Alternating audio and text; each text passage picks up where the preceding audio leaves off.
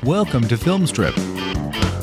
These podcasts are spoiler-filled as we discuss the plots, characters, and themes of the films in review. All content used or discussed in these podcast episodes is the property of the respective owners and used under the Fair Use Act, Section five oh four C two, Title seventeen. Welcome to Film Strip. I'm Jay. I'm Irina. And with us today we have Chris Short, who um, he's been listening to us talk about movies for I don't know how long, but um, he is one of my favorite people to do theater with, um, one of my favorite people to perform with. He's kind of like my brother. I also like to beat him up backstage. It's great. Um, but I kind of talked to Chris about being on our show, and I tossed a couple of movies out there, and um you picked this one, but we'll get to the, that. So can you tell us a little bit about yourself, Chris? Who, me? Uh, well, as you've heard, my name is Chris. I love watching movies. I love watching crap movies. I don't know how many crap movies I've watched in my time. Um, but I've I've always, I was a long-time listener, first-time caller. I've always really enjoyed talking shit about movies, too. You know, whenever you get a chance. Um, but been doing theater for uh, years um, in your region, as uh, Craig Ferguson would probably say.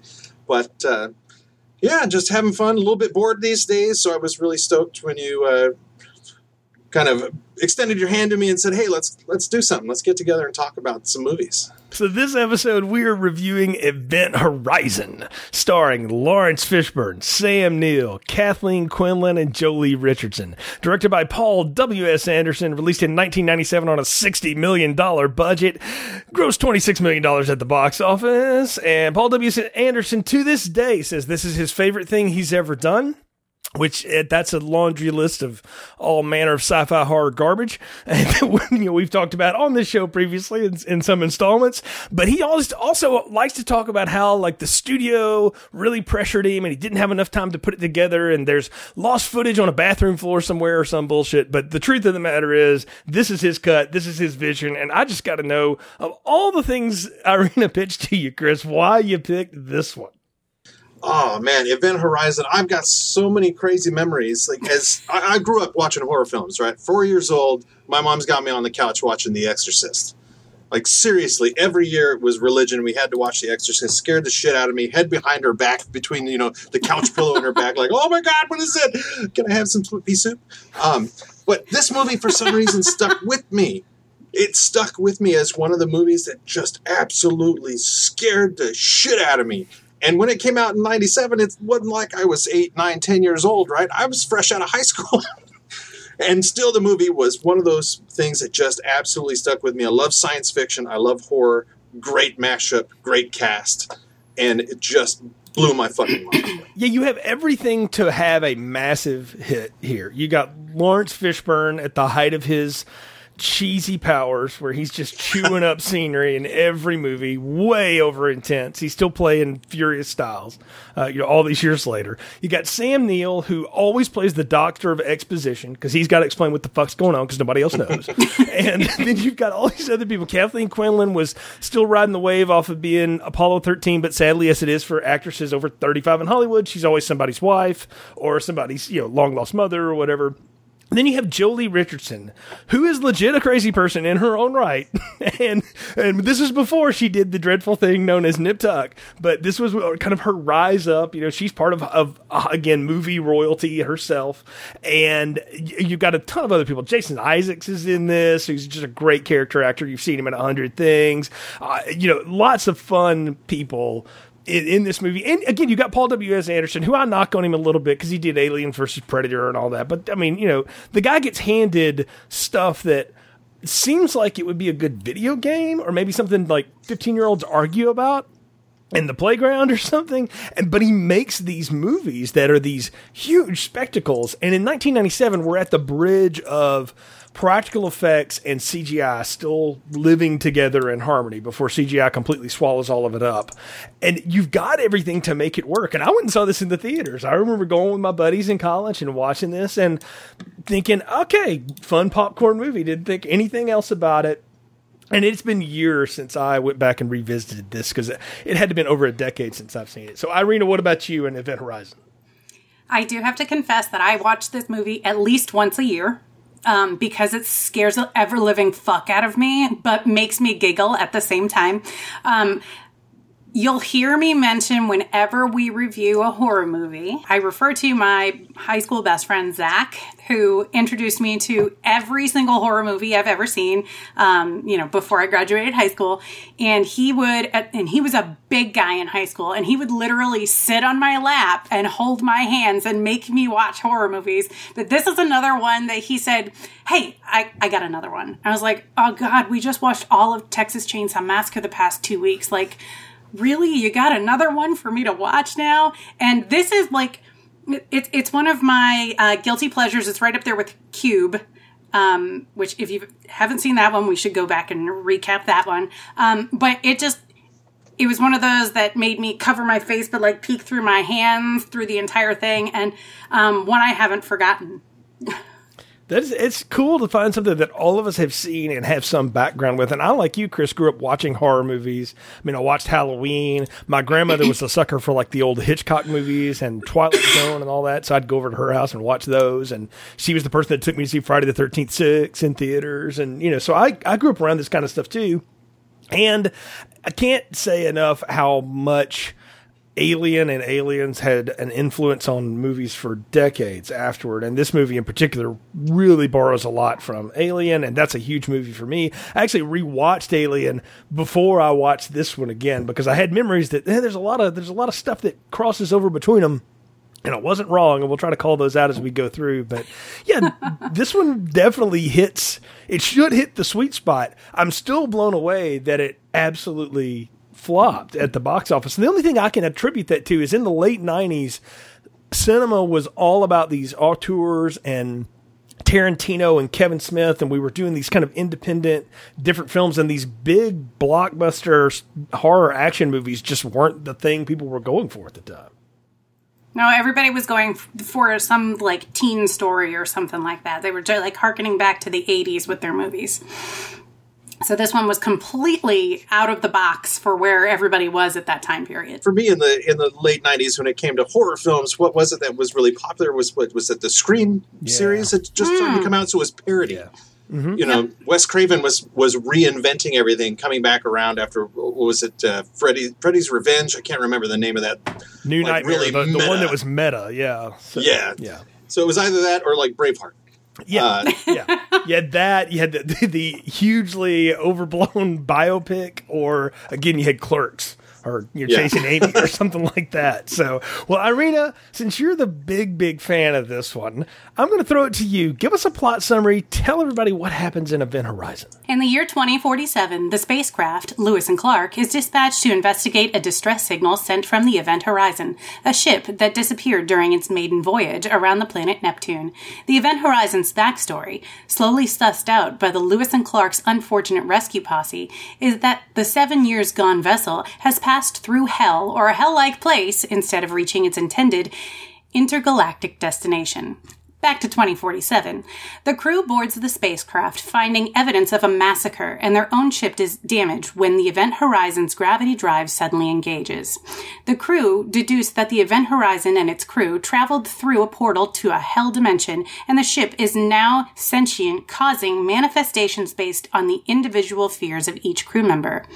The scenes that feature the missing Event Horizon's crew's eerie final tr- audio transmission, later revealed to have an audio component directed a la Hieronymus Bosch, complete with an orgiastic display of violence, flesh-ripping, eye-gouging, there's a lot of bloody horror in this movie, and eyeballs get the worst of it, and rantings in Latin, the international dead language of panic and doom, are genuinely unsettling.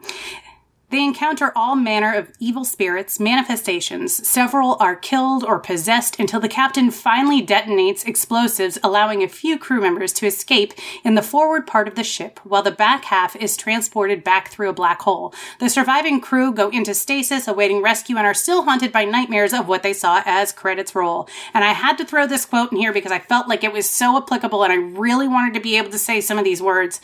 The year is twenty forty-seven, the place is Neptune's orbit, and the psychological psychological mindfuck factor is off the charts for the rescue crew aboard the Lewis and Clark. The film Event Horizon, named for a long-lost spaceship which has maybe been to hell and back, and it's one of the most underrated space horror flicks ever. So that quote I found on all the reasons why Event Horizon is a hell of a good time on Gizmodo. Very cool. Gizmodo's a fun site, or it can be. I want to ask y'all one question too, and I'm glad you called it out in the plot summary there, Irina, about Latin. What is it you think about Satan that, like, when he got to Latin, said, you know what, this is it. We'll just stay here. That's probably one of the older known languages that, you know, they could throw in this movie and say, okay, maybe somebody will friggin' understand this shit. Well, if it wasn't Latin, what was it going to be? Aramaic? Yeah, right? I mean, some, something yeah. that you can't do. I mean, I, I always love that trope in the, the Satan movie or whatever, the hell thing. It, we have to go to a language that no one knows except like the old priest or some random, you know, dude, the doctor in this case. Uh, on the, because, yes, of course he would know it because doctors. You know, Latin. In fairness, they could have spoken Klingon and it would have been just effective. I, yeah, maybe yeah. so. I mean, for, for what they do here, uh, it, it is something. That's a good plot summary, though, Irina. And I think that, you know, again, I, I called it out earlier that I think Alien definitely influenced this movie, and it came out afterward, but I think uh, something that borrows from this in a lot of ways is there's a little bit of what The Matrix is about. It, it's sort of buried in some of this stuff. There's some of that. Uh, that may be just because it's Lawrence Fishburne. No, no, no. I don't think it's Lawrence Fishburne. I think it's it's honestly in, a lot of it in the way it looks. I think the Wachowskis looked at the production design here and said, you know what, that that kind of dark green and black space thing is cool, and we should do that again, which of course, you know, that's Ridley Scott in seventy-nine too with Alien. But I did find that that neat it, it, because again, for this movie being a, a failure at the box office, it certainly has had its cult status and people do still watch it. I mean, it's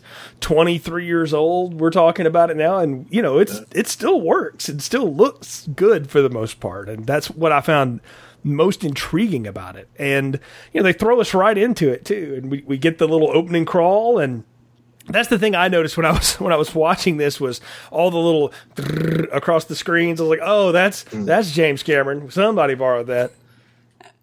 I do have to say that one of the, my favorite things about this is Sam Neill, but that's because I'll watch Sam Neill in anything.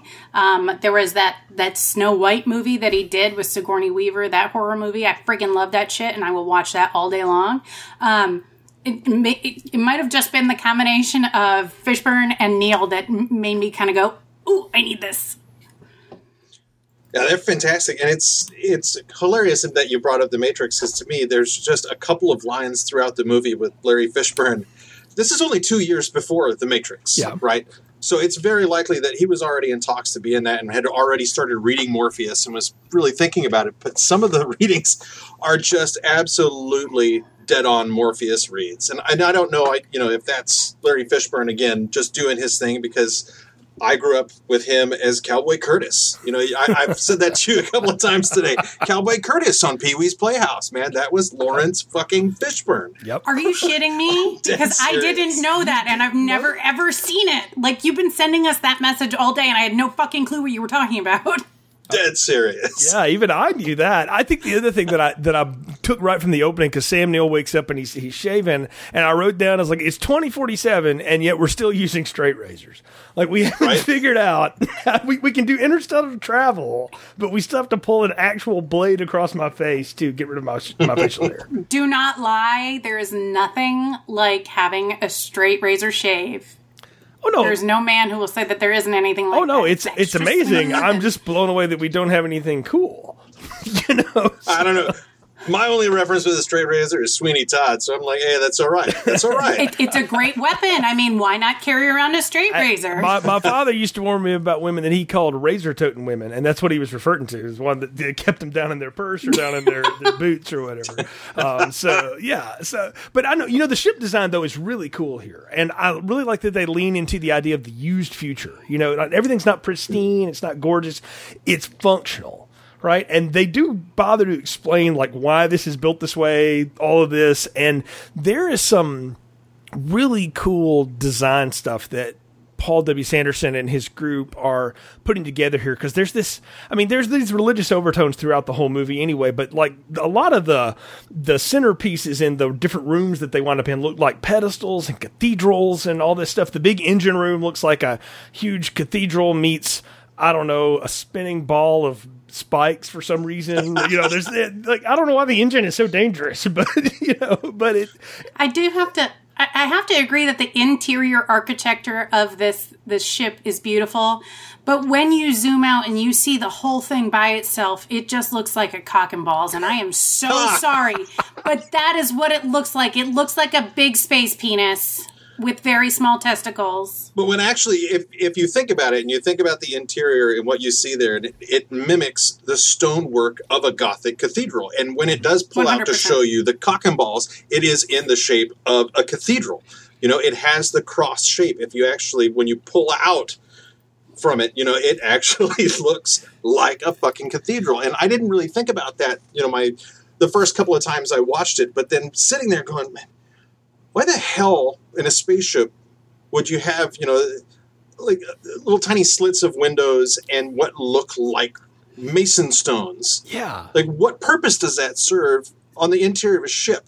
Other than Except looking cool, it was, that, right? Like what? It has no real like reason to be there other than it looks cool. And the only thing I can think of is anytime people talk about like the impracticality of the way things are built, I'm like, well, first off, it's in the future, so we're not worried about stuff like we are on the space shuttle right now. And two, if you're if you can do faster than light speed or whatever, you don't give a damn how heavy anything is anymore. You're like, you know, well, hold, just hold on. on. We have to go back though, and we haven't even like started diving into this. But the the rationale behind why it would look like a cathedral is because this is Weir's work. This is yeah. Sam Neill's character's work. This is his goddess, you know, um, and when we delve into this story a little bit more, um, he worships it because he's lost his wife. Yeah, he has some hella dreams about his wife. Like, yeah, those are fucked yeah, up. I mean, she shows up with no eyes, half naked, always wet. She is not half naked. She is completely ah, naked. She's got panties on, man. Come on. Well, fine. Uh, I'm just, I'm just saying... That was, I couldn't see that. Well, I have that a was my thing. Yeah, I have, you know, why are you in the why are you in the bathtub with your panties on? Like who fuck, who fucking does topless. that shit? But topless, like come on, it's not a swimming pool. I don't, I don't understand what happened to his wife. Did she kill herself? Because yes. he was so yes. obsessed with his work. Is that okay? I have missed that all these years, and so he is obsessed with this, with the Event Horizon in particular, because he invented this gravity drive thing. And it's one of the, the first things after they wake everybody up, he has to explain the big plot device, you know. And I called him Doctor Exposition because he does this in all the movies he's in where he's playing some sort of authority figure. But I loved his little analogy, and I've seen it used in other things too, where he takes the Playboy centerfold in half and pokes the two holes through it. It's like the fastest distance is to close the distance between the holes. And I, I like the layman's way that he has to get that out, because it's because the crew has no idea what the hell he's talking about. And that's the fun part is Lawrence Fishburne is like, English. No, really, English, please. Like, everybody's giving him hell for it. And that's what he comes up with to describe it. It was effective and amusing at the same time. So they set the tone as this is not going to be such a serious flick. Like, yeah. it, it starts out with these little comedy moments and you go, okay, so where are we going with this? We're playing around, but it, it goes back to like some of the opening scenes in Aliens where everybody's goofing around in the locker room when they come out of stasis. Yeah, we're doing, you know, you can get from Earth to Neptune in six days being in water stasis. That's not bad. That's pretty, pretty, pretty good moving. I do love how that in the future, though, once again, we've invented all these great things, but we still are wearing cotton underwear in water tanks. That's a problem. Okay. Like, that's going to lead to issues. I don't care who you are. So that, that I don't know whether that's an insecurity thing or just because they couldn't create something else. Obviously, this movie comes out a long time after Aliens. They're borrowing from that, but that's a trope that you've seen in a lot of movies, so no no big deal, no harm, no foul on that. I think the whole point is that this crew are people who work together all the time. They know each other, they know each other's rhythm, and Weir is the one who's out of place. And so my question to you all is, he's obviously there on somebody's orders to go and investigate this, and he's got his own ulterior motives involved too. Well, obviously he's got a lot invested because, like you said, this is his baby. He's poured his life into this and quite likely lost his wife because of it. And it fucking up and disappeared. And that, I think, is one of the funniest things in, you know, the, the, the scrolling text that comes up at the beginning is it talks about how, you know, the, the Event Horizon went out to Neptune and it disappeared. And this is the worst space disaster in human history. Are you fucking serious? This is the worst thing that's happened? Because yeah. you're you're mining on Mars, and you've got people living on the moon, and the worst thing that happened was a ship with, what, seven people on it disappeared. I'm like, that, I, wow. I find that hard to believe. Well, I, I actually am going like, man, credit to the space program. Because that's, uh, I mean, no offense, we've had bad things happen in that, because that's the risk you take when you're fighting all manner of physics and math to do these things. And for, for them to put that in there was like, oh, that didn't that didn't really play well because, you know, we have several shuttle disasters now and, you know, things that have happened. That's oh, it's kind of rough. To- yeah, it didn't age well. But it gives credence to the fact that, you know, somebody's got to go look into what the hell happened with this ship because there's a shit ton of money in this spiky-ass gravity drive that he built, a gyroscope in space. Yes. You know, and, and so, I, hey, we got to go. I have to admit, I have my own conspiracy theories about Uh-oh. Weir. And the whole, like, expedition and Lewis and Clark going out there. I have my own theories, but I'll save them for a little bit later when we get into this, really. Because we're just kind of, like, nibbling on the edges. So I want to talk about how, how when they do find the Event Horizon, the name of it is, like, two hundred feet high on the outside. Just in case people that Neptune speak English. You know, I mean, I got a real kick out of that. I was like, well, I mean, I know they put the name of the shuttle on the side of it, and they put the International Space Station name on it, but it's not in huge block letters. Like, they spent a million dollars just doing the E. You know what I mean? They're like, what? That seems like a design problem to me. I I don't know. I I just... I thought it was funny. For the visually impaired. It was the visually impaired. They wanted to make sure they could see it out in space. Because we want Jory Though, LaForge leading the exposition. Yes, that's They the had to be able to see it through the clouds in space that surrounded the whole fucking thing when you come up to that it. That is true. There are now nebula clouds in space, which, I mean, Star Trek taught us that that could exist. So I'm I'm okay. These aren't even like nebula clouds. These are straight up fucking storm clouds, man. I don't. You're being nice. Well, I mean, it, it is the atmosphere. And this is one of my favorites. It's the atmosphere of Neptune, and that's the funny shit. Is they're like, it's it is within the atmosphere, you know. And but it doesn't seem to be a problem as the movie progresses because there ain't no fucking clouds anymore. It's just that yeah. opening reveal is, you know, let's make this as dramatic as we can. How can we do that? It's around a fucking planet. But two, two things. Clouds! Clouds around the planet and a lot of timpani drums. And then, yes. and then that's what we have. And then when we're done with that shot, we'll just move on to something else. Because we've got to mm-hmm. spend money on, again,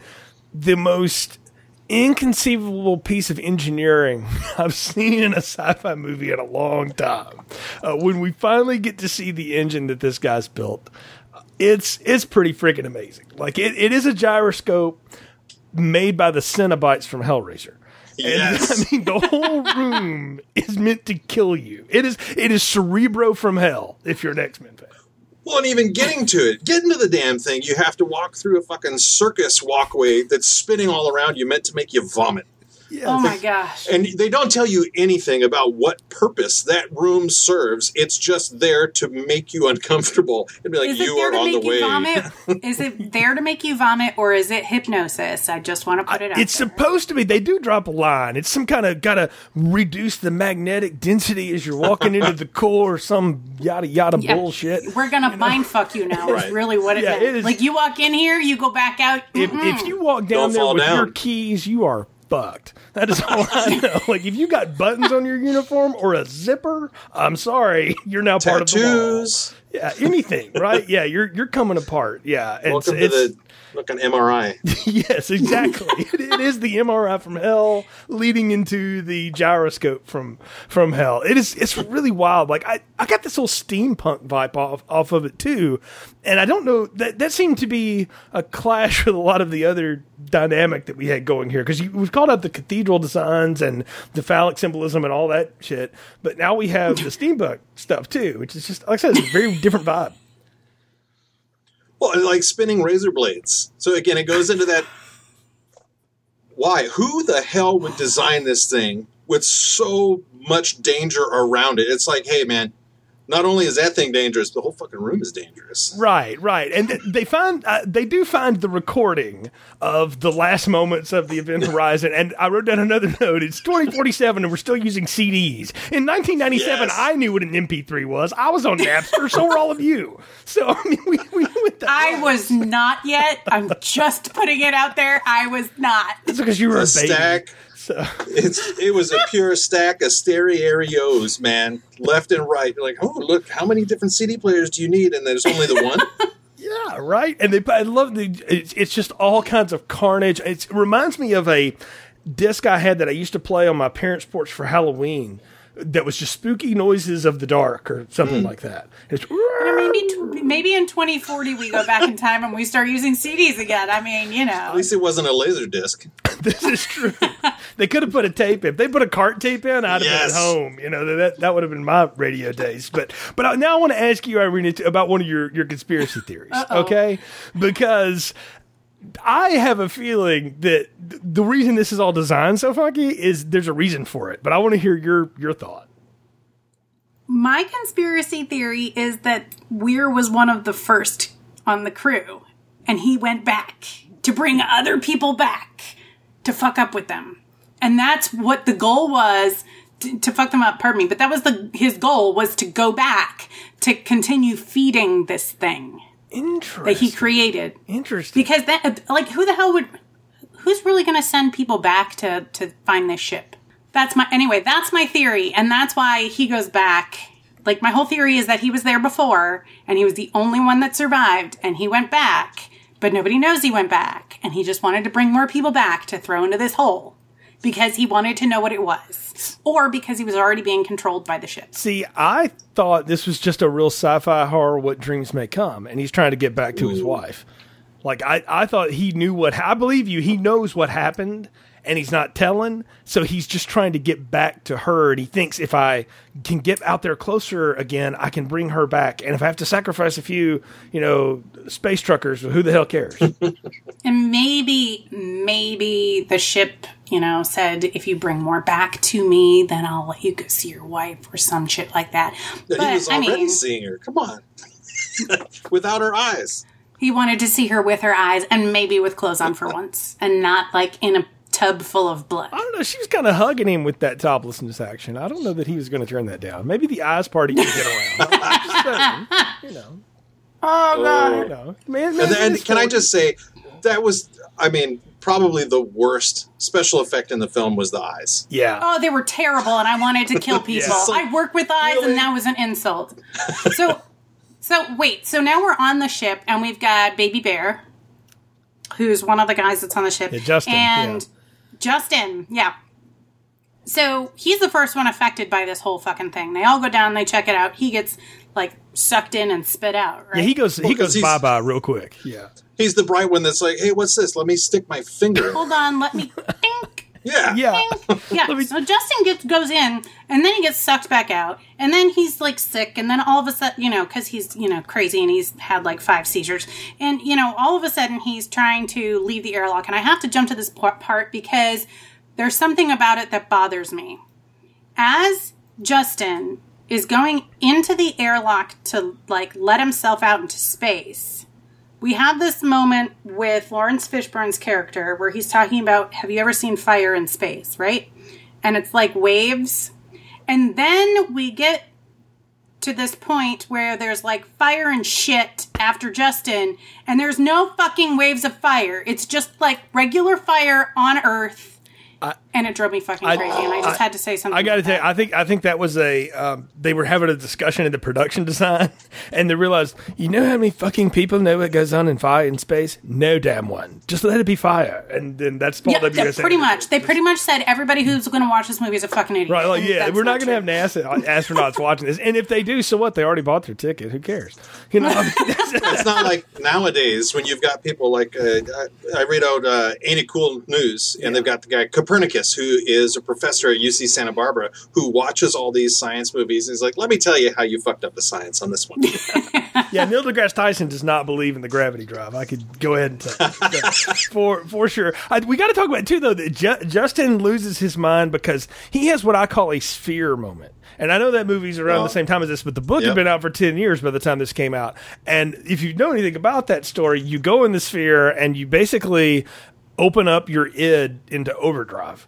And it just sort of manifests all the shit that you're afraid of, or that you don't, that you really want to say, but you don't, you know, because you're, the other parts of your personality keep it down. The movie does a terrible version of it. The book does a better job of explaining it. But that's kind of what happens to everybody that once they get on this ship, they are now all in control of whatever in the hell world that they have created inside of it. They, they are, they're seeing manifestations of stuff. You know, Peter's, the Kathleen Quinlan character, has a son who's got injuries and things like that. And so she sees these horrible visions of him. His legs are all busted up and just, you know, oh. Mommy, let me out of the blue cage and all this other crazy shit. And you can tell, like, everybody here is having some sort of a freak out around the thing they're most afraid of. And that's what this ship does, is it, it manifests your fears so that you turn on each other and you slaughter each other. At least that's kind of what I took happened to the first crew.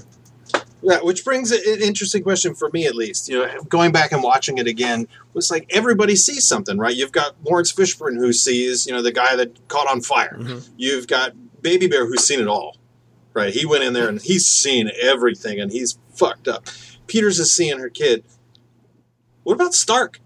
Does, am I crazy or Stark doesn't see anything? She's the only one that's not affected. And when shit's going down, like, what happened to her? Is she the one? It's not just her. What's-his-face doesn't see anything either, does he? But he's outside the ship. Yeah. yeah. Right. Yeah, there, there's other guys that don't But either. Once he comes in, he doesn't see anything. Yeah, there's there's other ones that don't need, like Cooper doesn't really see anything. Uh, D J, the doctor, doesn't see anything. But it's the ones that have something to lose. Trauma.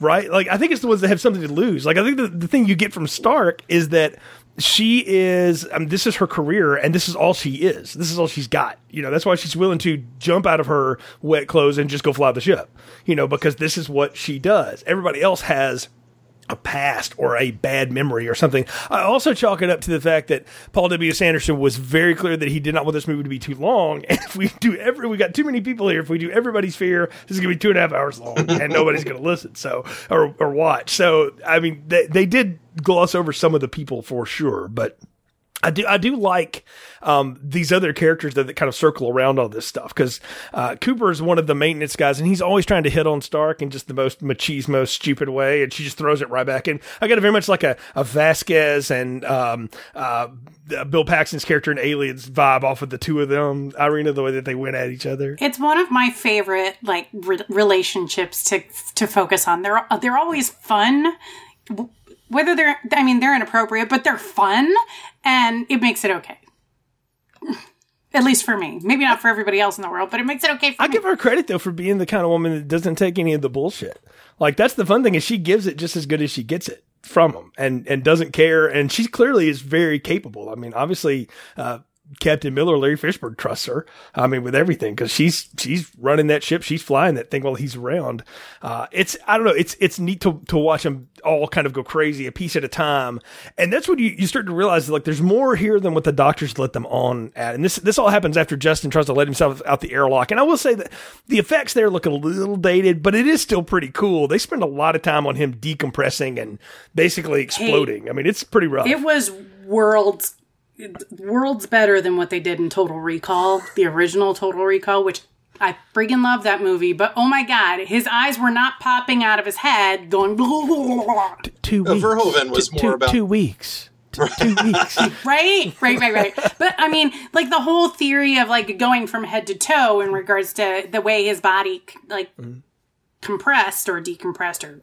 Ha- What is that term? Decompression. Decompression. Decompression. Um, I mean, it was believable yeah. in comparison to other movies. And, you know, I've I've never seen one. Somebody, you know, just out in space without a spacesuit on. So, I mean, who am I to know what really happens out there? We do get a lot of the, the blood flying around. I mean, Larry Fishburne saves him by firing so off his blood. rocket boots and kicking him right back into the airlock, which is cool. I mean, he's pretty screwed up. Like, I'm looking at him on the ground there, and I'm like, yeah, his insides are jelly. He's pretty much useless now at this point. Like, I don't know if this guy's going to live. Well, and it, I gotta give that actor credit, though. He was great. Yes. And I, I thought it was interesting because you do see a little bit of a flip of his character because he walks to that airlock and makes the decision to blow his ass out the airlock mm-hmm. with so much calm. And he's talking, he's like, you, you don't know what's it. I mean, it's the darkness. It's coming. It's coming for us. And then the moment he hits the airlock and the alarms go off, all of a sudden he's a little baby boy again and he's screaming like, what did I do? Oh, God, please save me. What's he happening? He has his oh fuck moment. Exactly. Well, and it's, you know, did the ship let go of him at that point and say, all right, haha, you've done it. There's no getting you back now, sucker. Well, it, yeah, we don't know what kind of power the ship had at that point, whether it was like, okay, well, he did it on, he did it now, so um, I'm just going to go on lockdown and leave it that way. Right, and then that's when we get deeper into the recordings and stuff. And D J's found the the deep secret recording, and they they've uncoded a little bit of this Latin going on in the background. And he's said, ah, "That's save yourself, Never save yourself from something." Yeah, exactly. But then he then he does, and, and the only the way Jason Isaacs can do in this incredibly over serious way in front of over serious Larry Fishburne, save yourself from hell. You know, and it's just it's, and the music's like dun dun dun. I swear there was like a lightning bolt in the background. To, to accent. Oh. Now remember, remember. First, they think it's save yourself. Mm-hmm. Yes. Or no, no. First, they say, think it's save me. So they're thinking, okay, who do we have to save? And then he goes back and listens to it, and he goes, so like I fucked up in my translation, and um, like save yourself from hell is really the translation. Christian got the voice down too, by the way. Liberate that man can do anything. It yes. killed me. It was just like, all right, so we've got Garth- Gothic architecture, we've got possession, we've got Latin. I'm watching The Exorcist. Fuck yeah. In space, baby. Yeah. I mean, it's like Jason ten. Yes, it's almost as weird as the, the plot of Exorcist two, if you've ever seen Oh, my that. God. I got friends in that movie. That movie is bizarre. All you need is James Earl Jones, Kokumo on the side. And then, then it would be it would be complete. Oh. Uh, but this is when you realize, like, everything's going to hell. So, uh... Literally. Uh, Peters and Stark un- undercover the video of the crew basically tearing themselves apart, uh, which is, you know, yeah, we I guess we needed to see what we heard, so there we go. Yeah, there's the, that arm floating and all that other crap. Oh my gosh, so many things floating, so many things splattering yes. and like Splitting. faces cut up and eyeballs torn out and somebody's hands being held out to you. Like, yes. oh! Yeah, the captain tears his own eyes out, which is foreshadowed. You know that's coming down the line somewhere. And so, of course, uh, Lawrence Fishburne's like, we're getting the hell out of here. Let's go. Let's get this. Let's leave. We're, we're done. But Peters, of course, gets distracted by more visions of her son, who goes down, running down the uh, spinning hallway of doom into the uh, engine room, and she uh, is killed in a rather graphic fall. And I'm like, oh, poor Kathleen Quinlan. This is the end of you. Oh, my gosh. Which she and- sees. She gets to see her own death in front of her eyes. It just flashes in that quick instance of her falling down through there. And it blew me away because it seemed like the first time she sees her son, but that first vision, she's like, oh, no, fuck that. That ain't real. I'm out.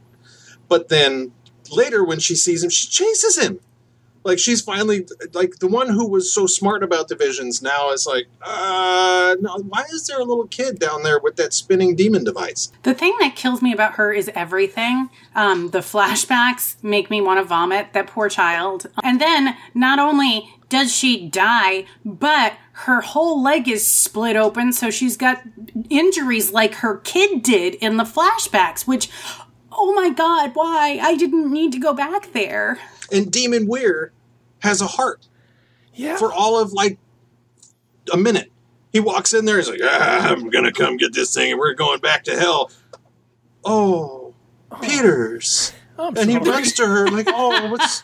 You're broken into little bitty bits. Yeah, that's when this you realize he is completely off the reservation. And that's when he sees his wife again in the the vision of how she killed herself. And that's when he decides, you know, I'm tired of my eyes.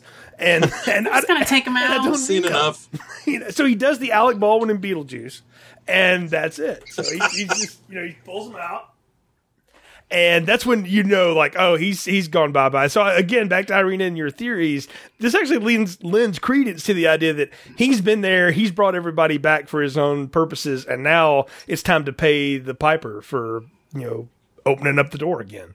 Hey, you know what? This is a great moment for me to remind you a song lyric. I have a theory that it's a demon. And if you don't know, Jay loves Buffy. Yes. Like nothing else on this earth. So I had to go back yes. to you once more with healing. But, you know, like the, the way that these characters die. I mean, let's go talk about D J's death. Oh, oh yeah. When Weir vivisects him. Uh, Hannibal Lecter oh my style? God. Holy shit. thirty seconds. He's literally there for thirty seconds. And then all of a sudden, he's disemboweled and hanging from the wall by hooks. I, I was yeah, sitting there going, Hannibal like, Lecter. Are you ready, Sergeant Pembry? Because that is just a weird moment. Is oh, That's that's the Cenobites right there, yes. man. I think that's a little bit of Clive Barker influence. Because, that, I mean, it, it's gruesome. And it, not only is he vivisected and hanging from hooks, but his entrails are hanging out on the med lab table beneath him. And, and aren't they are they laid out anatomically, or are they just a pile? It looked like remember. just a pile. I mean, it's a pretty oh, okay. quick a pretty quick shot. And it I mean it was something again when we talk about the ship itself and the danger in the ship. Is that not the most dangerous looking med bay you've ever seen? Yes. When you first see it, you're right? like, whoa, what the hell is this place? And they're like, oh, it's it's med bay. Um, the bridge where they, there's like webbed flesh and blood like stuck to the yes. wall, like like literally like freaking spiderweb cocoons, and there, there's another Aliens moment. Like, it's the same shit on the wall, only red. I was talking about the reason they're flying the Event Horizon around is the gravity drive fired earlier because Weir started it up, we find out, and it blew up the Lewis and Clark, or it damaged it enough, and then Weir has set all these explosives on the Lewis and Clark. I got a lot of questions about the amount of explosives that are on these ships, by the way. It's like, now, don't forget to build in the random self-destruct functions, because everybody will want that, especially on the L X model. Well, remember, they, they had to have a lifeboat in case something happened to this black hole gravity drive. It creates a singularity. So, like, shit's going to go wrong. So, obviously, we need a way to get away from that. Right. But then, you know, the logic and the science comes in like, well, if that were to happen... It doesn't matter how big that explosion is. You're not going to get away. Yeah, the the uh, the, the door closing is not going to save you on that one. I'm sorry. Bye bye. So yeah, that's that's not going to help. the The big bad wolf is blowing already, and it's, it's not going to do any good, little pig. But yeah, that we we have all these explosions and all this shit going down. They're trying to fly the the gruesome ship out of there now. Uh, the possessed Weir has blown everything up. He kills poor Smitty uh, because he hid one of the the. depth charges or whatever in there. I hate to see that poor guy go, because he just really did not want to be there. He was very much the Dante of Clerks. He wasn't even supposed to be there. He didn't want to be there, and he gets his face blown off for it. I love how Cooper gets blown out into space, though. Some really good effects there. And and the way he decides, like, okay, I got just enough oxygen to blow myself back to the other ship. My And I'm like, okay, I get that. But then what? Like, what is your plan? What about this is a good idea, Coop? What is a good idea? So, um, I do want to go to a special effect that happens before Cooper gets back. Maybe not. Maybe it's a makeup effect. But can we talk about Weir in the captain's chair and the way they did his movements? So he literally looked like a claymation doll whenever he was getting hit in the face. Because there was something about that that was not right. Because now he's bald. He's bald, he has no eyes, and somehow he has managed to stitch them shut after killing D J. And then he's got, like, his whole skin is, like, cracked like clay. I still don't understand all of that. But the way that this this thing that's supposed to be him moves, and by the way, he's naked, but he does not have a penis. He's like a fucking Ken doll now. Well, there are, there are some things where you see that, right? So when, when he kills D J... in that thirty second, you know, or three second vivisection, the last thing he grabs is a suture and a needle. But you don't see him stitch himself up. Um, but I, it's interesting because all the cuts on his face when you see him in the captain's chair, I think in that quick orgiastic video that we saw earlier, there is someone with like uh, what is it, uh, barbed wire that's wrapping it around their skin. Yeah. And they're cinching it tight, so it, it's mimicking what we saw there. How the fuck he did it? Uh, and, you know, he must use a scalpel because he doesn't have any yeah. fucking barbed wire down there. I, I took it as he was just in full Cenobite land at that point. I mean, really, this uh, movie has become a Hellraiser movie uh, at this point, in the third act. And, and look, there was a Hellraiser that was in space, and it's not nearly as good as this. So, it, you know, it, so Paul W S Anderson improved that uh, by a factor of eight. So, yeah, it's it's full bonkers at this point, this, this movie. And it's actually when the movie won me back. Because I'm not going to lie, during the second act of this, I started to go like, oh, man, this is just cheap-ass bullshit. You know, whatever. It does slow down it, for it a does, little bit, It does. It drags like hell. And then, and that's why I'm like, there should everybody's clamoring, like, get the unused footage back. I'm like, this movie did not need to be longer, I promise you. And when, they, when we get to the third act, and all of it goes literally to hell, is when this movie improves dramatically. Like, it is so much fun. Now, everyone in it, all of these actors, capable of incredibly deep emotional performances and comedic performances too, and good action stuff. And they decide we're going to ham this motherfucker up like nobody's business, and they totally cheese this thing to death. And that's what makes it so much more fun, because Weir starts giving exposition to Stark before he is going to do vivisection to her, we assume, about how the Event Horizon found this place of pure evil and chaos, and the ship is indeed now that place come to life. And he transforms himself, right? We get into that kind of that clay look that you were talking about. All of a sudden, motherfucker's got his eyes back. Yeah, and he's got broken skin and naked Barbie man, you know. Yeah, where did his eyes come from? Oh, wait, no, wait. So he burned up, and then the ship brought me back. Yeah, yeah, he yeah he blows yes. up in the explosion, because they split the ship in half with an explosion. We've already talked about that. But he's still, you know, living through part of that. Like, amazingly, he survives that and has been brought back to do the vengeance of the ship or something. I don't know, of the hell place. Who, who knows? Maybe it is about sacrifices. Maybe lends credence to Irina's conspiracy theory that, you know, he, not only is he the first one, but he is the ship at that point. Ooh, I like that even better. Yeah, I, th- I think you're you're onto something there, Irina. I think you, you've nailed it too, Chris. I mean, he he is definitely back, and that's when Cooper shows up as he's about to kill, you know, right as as uh, Weir's about to kill everybody. And in a, in again, some of this movie only really works because me, people make the stupidest decision they possibly can at the right moment. And C- Cooper made the dumb decision to I'm just going to fly all my oxygen out and land on the window, and hopefully somebody will let me in. Hope I get the right part of the ship, and then Weir decides, I'm going to shoot this gun at that window. so, oh, God. Because that always works well. Well, and can I just say that that, that exact moment that, that Cooper has out there on that broken-ass piece of the Lewis and Clark was stolen straight up and reproduced. And it, it took me a while. I'm sitting there like, where the hell have I seen this before? Lost in Space. The new Lost in Space has that yes. exact same fucking scene, but now with two people, because you got to make it better. Of course. I mean, it. Let's use up all our oxygen and fly out in the middle of space and hope we land where we want to. Yep. Because you can so control yourself in a weightless, right. airless environment. So you're so much more aerodynamic without the actual air part of the dynamic. But yeah, and it's a shame his uh, his cool whip and nail gun did not fix their poor little ship. It did not. It did not. Yeah, but you know he did fix it for a while. But yeah, that that's when Weir gets you know sucked out and then comes back as his you know mm-hmm. even more demonic. Yeah, so self. he comes he comes back into the the, the where the gravity thing yeah. is. The- he, he like reimagines or reappears there, and so I I just I can only in my head say that is where hell has set up camp. Is around that gravitron. Well, so then, but then we also have the question, did the ship actually bring him back, or is he now Lawrence Fishburne's character's biggest fear? And is that why he shows up again? Because he does show up as the crewman that burnt up. Yeah. He shows up as the crewman that burnt yeah. up, and then Lawrence Fishburne is able to grab the detonator and blow the bridge between the front of the ship and the back end of the ship. So, like, you know, there's so many different ways you can interpret everything that goes on in it, which is really funny for a movie that flopped. Um, but, I mean, you know, we don't... I think that they leave those questions up to us as the, the viewer to kind of say, okay, wh- where's where, where's the twist here? Because it very well could be this is his new fear. I think you've hit on it, is that Weir is now the ship, or the, the manifestation of what the ship can do and all of that. It's its envoy, whatever you want to say. And yes, he does manifest Captain Miller's worst fear. But Miller, being the strong-willed person he is, sees right through it. And Larry Fishburne, being the cool dude he is, is like, mm-mm, and grabs the detonator, blows the back of the ship out. So Cooper and Stark escape in the front part.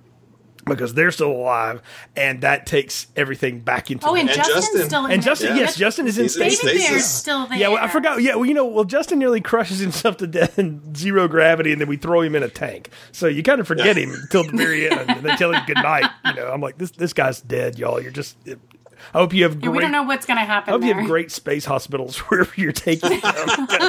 He's going to need a lot of therapy, uh, not only physical but otherwise. But yeah, I, I do. I do love that. And then uh, we we have all of the. I mean, that's the end of it, really. And Evil Weir, of course, is still talking, or was still talking smack right up to the very end. I gotta say, the explosions are really good. Like again, that's that's part of that marriage of C G I and practical effects that I just miss sometimes nowadays. And this was right in the cusp when we were making that jump over. You know, I mean, two years later would be the Phantom Menace, and that became you know the thing everybody did for a decade and a half. Oh, and the practical set. You know, the set for this thing was absolutely fucking enormous because, as they said, we wanted to build a place that you could walk around in for days and not run into somebody else. You know, and that was a really big thing. And they, they took over something like six, between six and nine different studios or, or uh, sound stages, rather, to build the Event Horizon. And I think that's incredible because that, that really lets everyone in the audience get immersed into the world as well. You guys are better than I am. I never actually delve into all those little trivia things, so I'm really happy that you brought that up because there is something to be said about a set that you can visualize touching. Um, there's so many things, like now when we watch some of the Marvel movies, like you look at it and you're like, mm, nah, I know that's not real. And, and with this one, there was that definitive t- tactile ability, uh, tactile visual Yeah, it looked like a real in, thing. In the depth and I the mean, design, yeah. And, yeah. I mean, you talk about how many different sound stages they took up building this thing. It's amazing. Nowadays, it'd be like a stage and a half, and it would all be green. And, and I mean, and some of that mm-hmm. stuff can work. Again, I'm not I'm not dogging those. I like those movies, too. But there is just something cool about the way that that looks and that it pulls off. And, I mean, for again, for a movie that had a sixty million dollars budget, that's a lot of money in any time. But for a movie with this kind of expanse, it's really not. I mean, and you've got some, you know, some of these actors are getting paid. Larry Fishburne and Sam Neill got some dough for being in this thing. And maybe nobody else really did, but they certainly did. And I mean, well, I mean, you know, they were the kind of actors that wouldn't get paid on that sort of scale that those guys would, but they could command that salary. Like, yes, I will do your horrible piece of sci-fi shit if there's a couple extra zeros on the end of it. You know? And that's, that's what they do. But to, to also be able to have the money and the artistry to pull that off in the effect is cool. And so I want to ask you, though, what about that last scare? Because, you know, we have to wake up with the, the salvage crew that's meeting them, and Stark wakes up and she's like, oh, thank God you're here. And the mask comes up, and of course it's Evil Weir, and then no, she just wakes up and she's having a nightmare. I'm like, that that almost felt a little cheap. It was a little cheesy, but her acting in that situation was actually really good. I agree, and I, I think, you know, is it that they were thinking, you know, this is an early kind of tentpole idea? Like, we're going to try to set this up for maybe a sequel. Like, is there something else that we can do with this if it makes any bit of money, which unfortunately it didn't. You know, it totally flopped at the box office. And, you know, you think about it in today's mindset, it was the stinger, right? Yeah. That's the mid-credit stinger of, here, we're setting up the next piece, and we're going to go somewhere else for this because we know we spent a ton of money on this. We've made it look great, and everyone's going to love this. How can you not love Sam Neill and Lawrence Fishburne? In space, and you know, Exorcist in space. Yeah. And it just didn't do what they wanted it to do, you know, and it's, but it leaves the viewer with that thought of, well, shit, did they bring it back with them?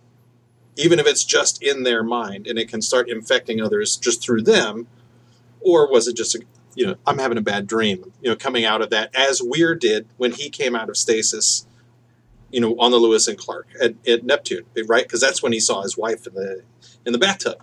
Yeah, no, you're exactly right. It is the bookend. We we bookend the movie with the same scare, just on a different character. And mm-hmm. it does leave you with, that's a great question. I never thought of it like that with Chris. Of, are they bringing it back with them? And will this manifest again? Or maybe you just look at it and it was like, Cooper's the only one of these people that got out of it. And he had some horrible shit that happened to him. But, you know, maybe losing all the oxygen in space, he forgot it. I don't know. Uh, but, uh, you know, Justin's pretty well jelly, and how it looks like poor Stark is, is gone. Well, it's, I, I think it's amazing that we've talked about how, how great this tactile set was and the money that they spent on the effects and the, the ships and all that.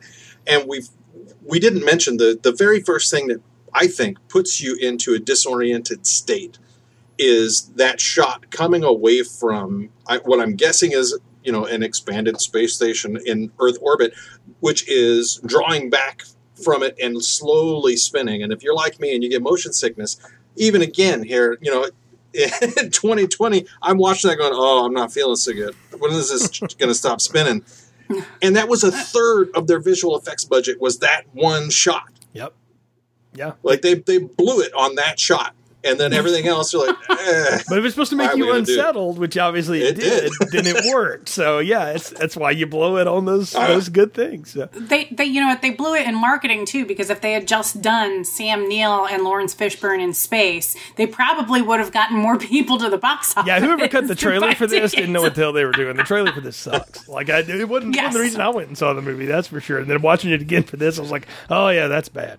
like, no wonder that didn't sell. So like, well. Okay. Okay, somebody, somebody at the studio jacked that up. So, I mean, they were running up against the deadline to try to get this out. I mean, they were literally cutting it two days before it hit the theater. So they were in a world where you can be possessed by a lost spaceship, because it did still have that, right? That yep. was still that movie voice was in yep. the trailer. Yep, probably Don um, LaFontaine himself doing, which that. We've lost. Yeah, yeah, I we, do miss those. Yeah, we don't do those anymore. But uh, yeah, with uh, you know, you can blame Christopher Nolan and Inception for that, because after that we yeah. stopped doing those. We got those damn horns, and then that's that's all we had for ten years. Well, folks, we're at the part of the podcast where it's time to give final thoughts, recommendations, and popcorn ratings. So, what are yours for Event Horizon, Chris?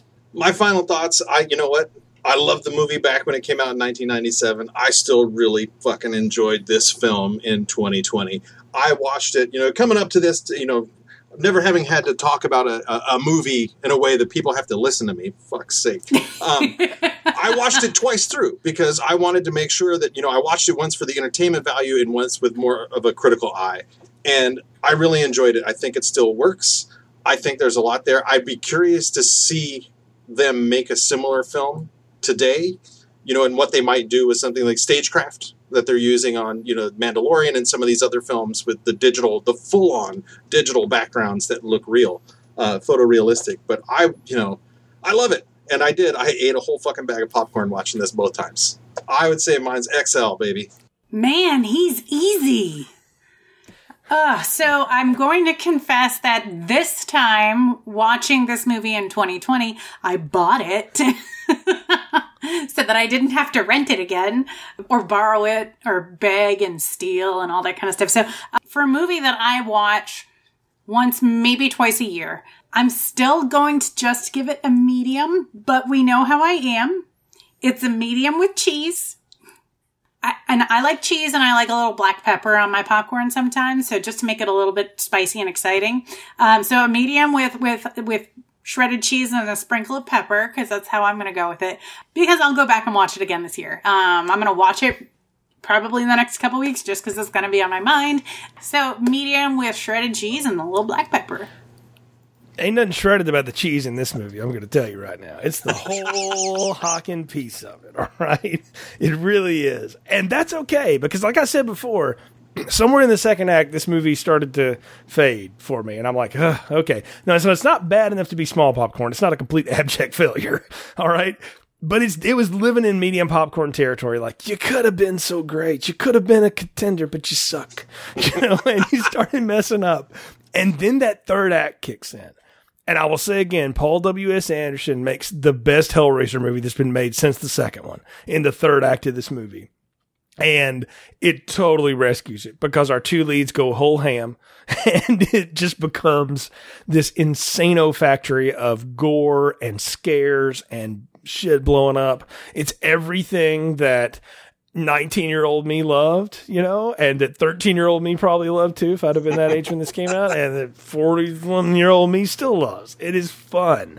That's the thing about this movie is you're going to watch this, you're not going to watch Interstellar or two thousand one or hell, even two thousand ten. You are going to watch Space Gore.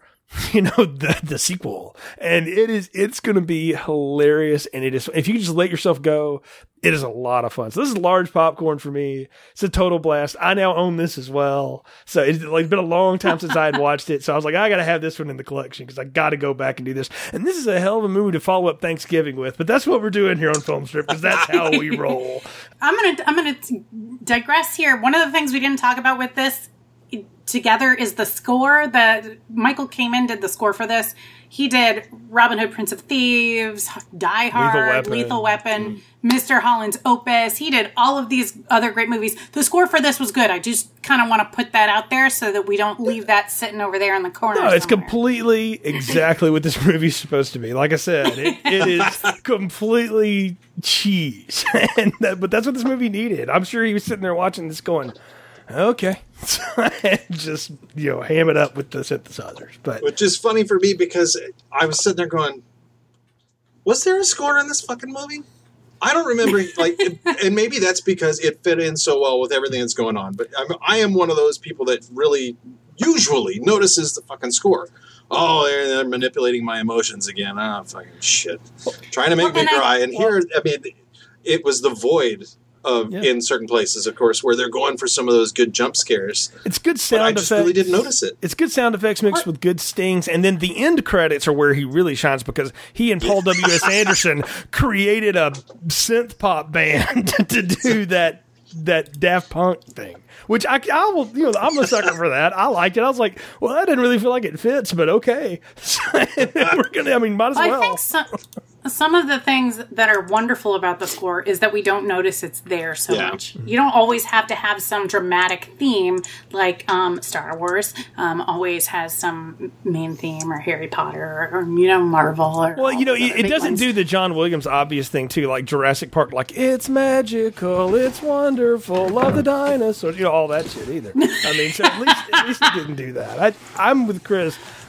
I didn't notice it, but I knew it was there, and I think that's a testament to how good it was. It's just that, again, the, the Daft Punk song at the end, I'm like, well, okay, I guess that's where we decided to... It was the right year for it. it. it Come was. on now, they yes, were big. Yes. Around the World was big then. Yes. It it took me back to, like, the, the early to mid-nineties. There was a, a group out of Norway or Finland called Future Crew that was putting together electro pop music just like that, and when it came on, I went, oh... There's the music. All right. Yeah, it's, it's very Euro pop. That's exactly roll credits, right. baby. Yeah. Remember when U two decided to do that on a record? So, I mean, oh, it's, it's all. We're not going to talk about U two. Is that when they gave it to us for free and everyone was like, "Fuck you"? No, that was the uh, the really bad album. A bunch of droll. Uh, they didn't have any good ones. But uh, obviously, it was a real blast talking to you both about this. Chris, thanks for coming on Film Strip. Definitely have to come back on again. Hell yeah! Thanks for having me. It's been a lot of fun.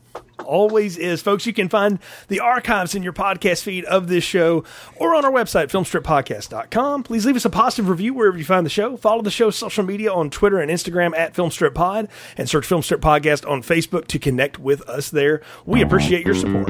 Until next time, for Chris and Irina, I'm Jay. Thank you for listening to Filmstrip. Thank you for listening to Filmstrip. You can find more episodes on our website, film strip podcast dot com. The Filmstrip theme music is produced and performed by Frozen Lake one twenty-one. All content used or discussed in these podcast episodes is the property of the respective owners and used under the Fair Use Act, Section five oh four C two, Title seventeen.